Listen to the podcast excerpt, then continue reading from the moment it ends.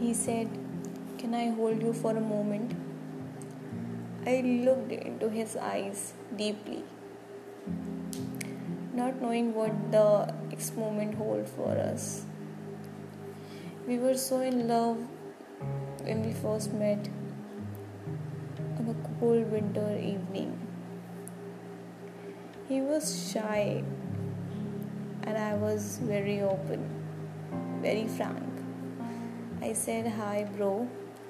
On our very first date, he was quite awkward on that. From that moment to him saying goodbye to me is a big change that has ever happened in my life.